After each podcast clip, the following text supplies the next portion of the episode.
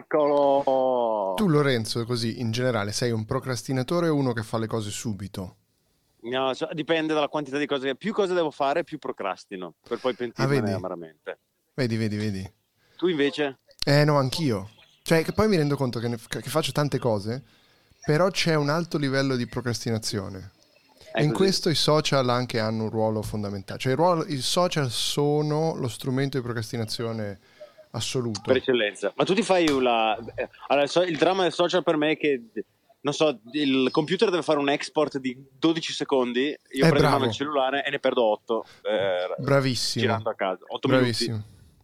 Bravissimo. Io ho messo per dire i limiti a... Sai che io non sono più su Facebook per scelta, perché per me quello era proprio la procrastinazione assoluta.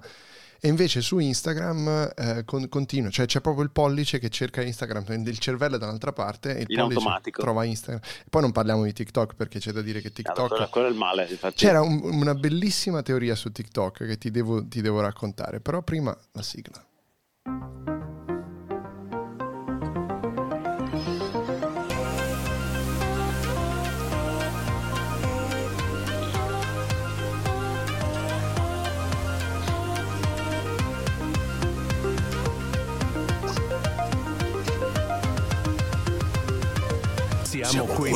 Dell'ultima fila.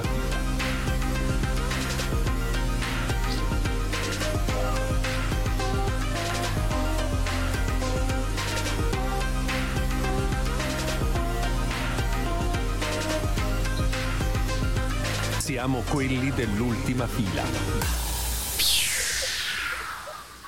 Dicevi... eh, Bellissima TikTok? teoria.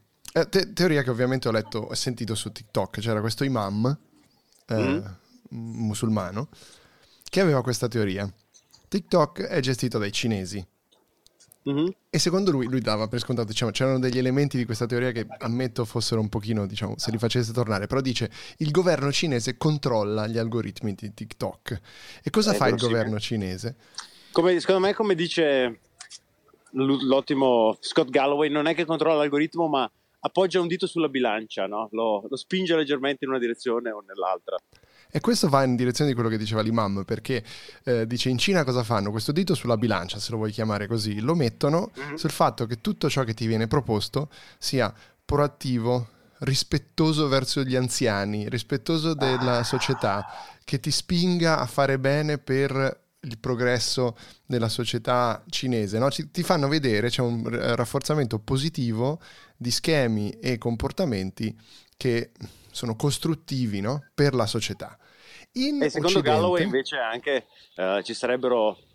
eh, Che cosa? ci- il dito sarebbe stato posizionato sulla bilancia anche contro la democrazia. Quindi lui dice contro Anche. gli Stati Uniti.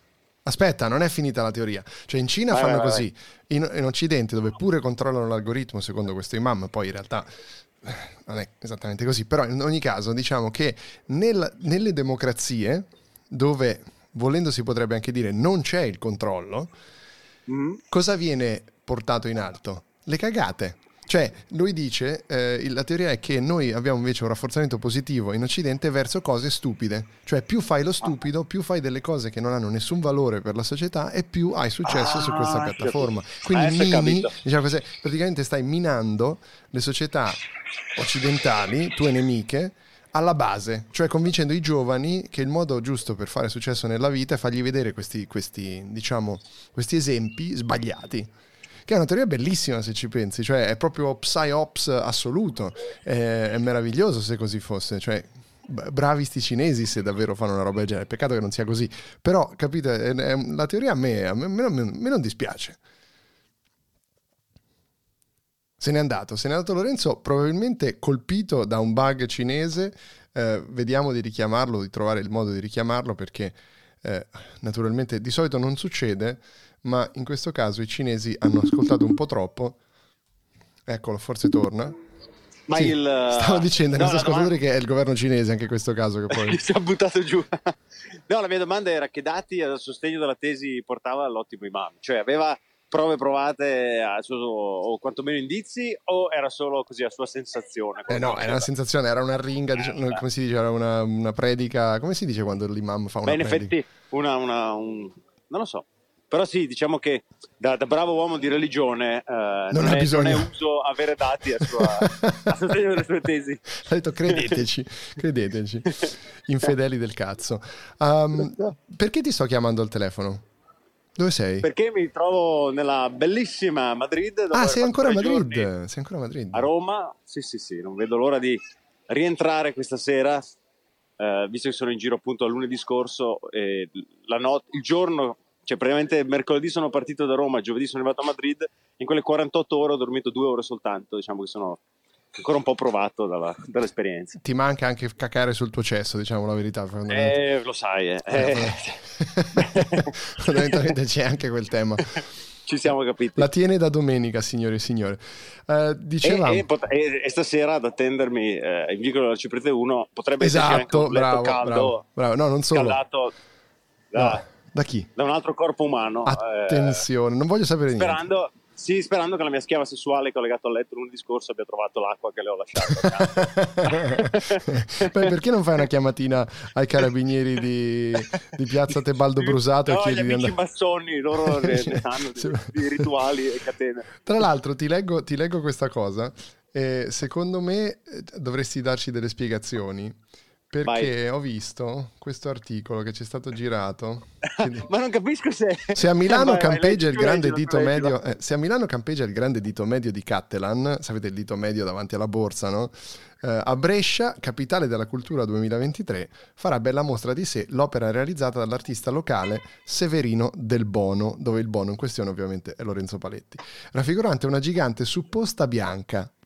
Prende la forma di un soggetto caro all'autore che lo ha declinato in più occasioni. Come si legge sul sito di bresciaoggi.it, la scultura è alta 5 metri e 10 e pesa 750 kg. È stata collaudata a prevale, cioè è stata collaudata a Esatto, prevale. per quello mi Questo è il dettaglio. sospetto che sia, che sia una cosa comica perché quello Prima- vuol dire che hanno preso un gigante e Sì. gliel'hanno infilato. Prima di essere collocata per una lunga esposizione in un luogo iconico di Brescia, dice Brescia oggi. Ora, di lo- luoghi iconici di Brescia noi ne conosciamo diversi. Potrebbe essere Potrebbe Piazza essere- Tebaldo Brusato. Potrebbe però- essere Piazza Tebaldo Brusato. Però seco- potrebbe anche molto più probabilmente essere Vico dell'Arciprete 1. Ora non so se tu hai soffitti di 5,10 metri che No, possano purtroppo. ospitare un suppostone, però sappiamo che hai altre cavità di 5,10 metri che potrebbero ospitare il suppostone. Tra il suppostone di Del se- Bono.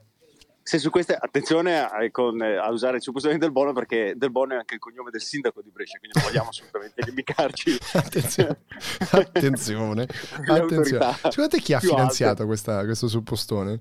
Suppostone che tra Eh, l'altro è indistinguibile da- dalle foto che ho visto dai missili di Elon Musk, peraltro. eh. Cioè, siamo lì, SpaceX e Del Bono siamo sullo stesso livello.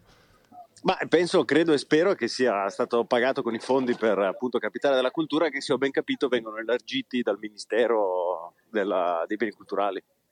Ministero dei Beni Culturali. Tra l'altro, ehm, hai visto che hanno giurato i ministri? Sta, noi stiamo registrando di sabato mattina, tu sei a Madrid, ti sei allontanato ovviamente per non sapere nulla del giuramento sono- del diciamo che mi sono Meloni. spostato verso ovest eh, come fermi no? quando ho preso il Nobel e poi è scappato eh, in America. a, fa- vabbè, a- a distruggere eh, le vite di milioni di persone, però va bene. Esattamente.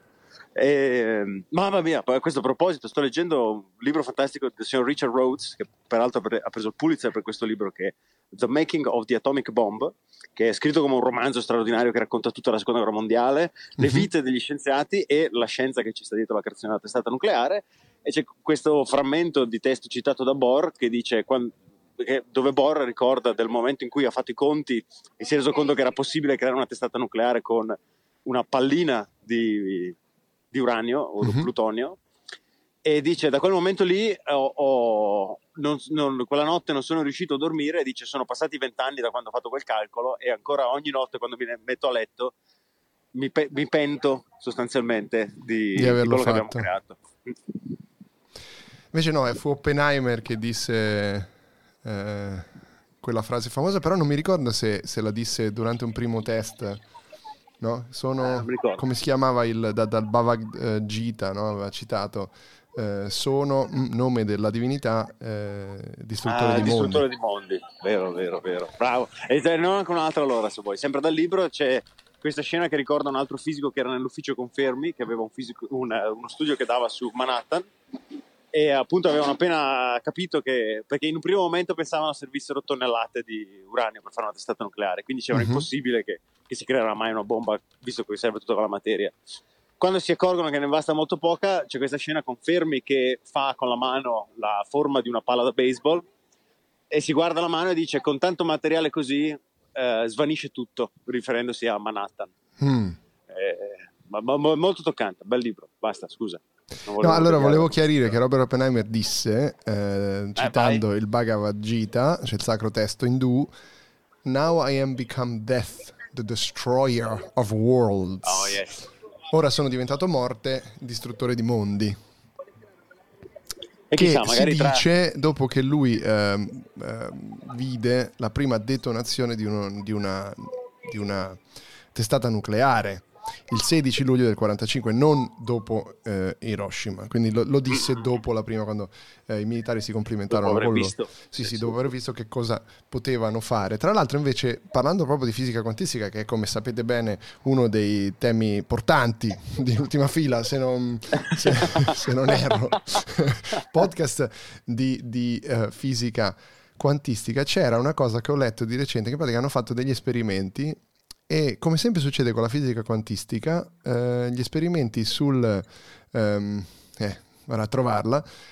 eh, di, di fatto non si capisce un cazzo di fisica quantistica, eh, Certo. come tu condi- condivi- condividerai questa opinione altamente professionale e... eh, Lo disse, no, no, lo disse, se non sbaglio, anche Feynman. Disse: eh, Se qualcuno vi dice che, ne capisce qualcosa di meccanica quantistica, sta mentendo. Una cosa del genere. Cioè, se non sbaglio era tipo qualcosa che se- se qual- come si capisce che qualcuno non sa un cazzo di meccanica quantistica è quello che vi dice che sa qualcosa di meccanica quantistica esatto. Eh, che, che è un po' la stessa cosa dei podcast se qualcuno vi dice che sa fare un podcast No, ma diffidate. l'idea di Feynman era. L'idea di Feynman era: io so eh, calcolare eh, cosa, cosa succederà, però capire a livello logico no, perché succede, come mai succede proprio così e qual è il meccanismo esatto che accade, dice: ah, questo, questo non lo sappiamo. E insomma c'era questo esperimento che hanno fatto gli esperimenti diciamo fisici tutto quello che riguarda esperimenti concreti fa casino nella teoria generale della, della fisica quantistica. Cioè ogni volta che si prova a, a provarla sì, beh, Mhm. è un casino. Mm, è ancora peggio. Quindi questo- smettiamola accettiamola per com'è. E fine, eh, pieghiamoci alla volontà E da qui io vorrei saltare, visto che questo è un Sì. argomento molto affine, a quello che è successo Certo. a Gubbio. Non so se ti è arrivato anche a te questo messaggio WhatsApp. Allora. allora, qui a Madrid non si parla d'altro. Ieri sera avevamo una cena con gli italiani Vedi? Vedi? ed era Incredibile. l'argomento teneva banco assolutamente. Peraltro avevamo al tavolo anche una gastroenterologa che quindi avrebbe potuto darci il suo, Vedi che, che è tutta scienza. parere. Allora ho visto, però ho visto anche dei frammenti che a me sembrano finti. Per esempio, ho visto un video di una persona sdraiata sul fianco per strada con la faccia pixelata e si vede questo oggetto eh, costante di materia nera e marrone, pardon, che viene espulso da quello che sembra essere il suo sedere, ma è un'espulsione chiaramente innaturale, cioè immaginati una fontana, un flusso no stop che dura 30 secondi, Sì. non, non può essere. Allora, ho chiesto anch'io a degli amici medici perché è finita in dei gruppi stupidi, ovviamente, questa cosa, con i, con i messaggi vocali di quell'ultra del Gubbio che, che dice tutte le cose. Oggi c'è un ottimo articolo del Post che ha preso la cosa con estrema serietà e spiega che fondamentalmente è tutta una stronzata perché la maggior parte di quei video, di quelle foto, fra cui quella che hai visto tu, sono foto Sì. di- che si trovano su Reddit, su 4chan, Eh, roba americana Eh, vecchia. Quindi tut- tu- sono tutte un, un, un accrocchio di fake news. Ma la cosa più importante è che questo dottore, mio amico, cosa mi ha confermato? Che eh, l'unica cosa che può essere quella dissenteria così a spruzzo gigantesco, orribile, è colera. Cioè il colera ha quegli effetti lì. Ah. Però dice, la cosa che mi stupisce in assoluto è che non c'è nessun tipo di contenimento.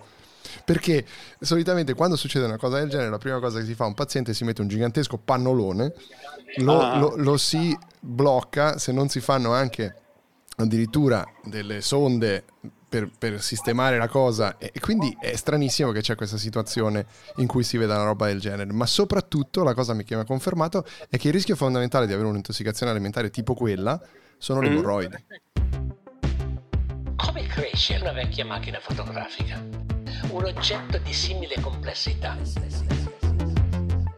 È un, fondamentalmente un computer. Si compone di due parti con un sistema di lenti davanti e al posto della pellicola l'occhio di un neonato.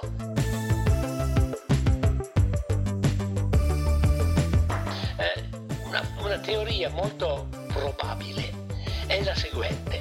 Delle macchine fotografiche generano una vecchia macchina fotografica fatto di reti nervosi. Fondamentalmente l'immagine di oggetti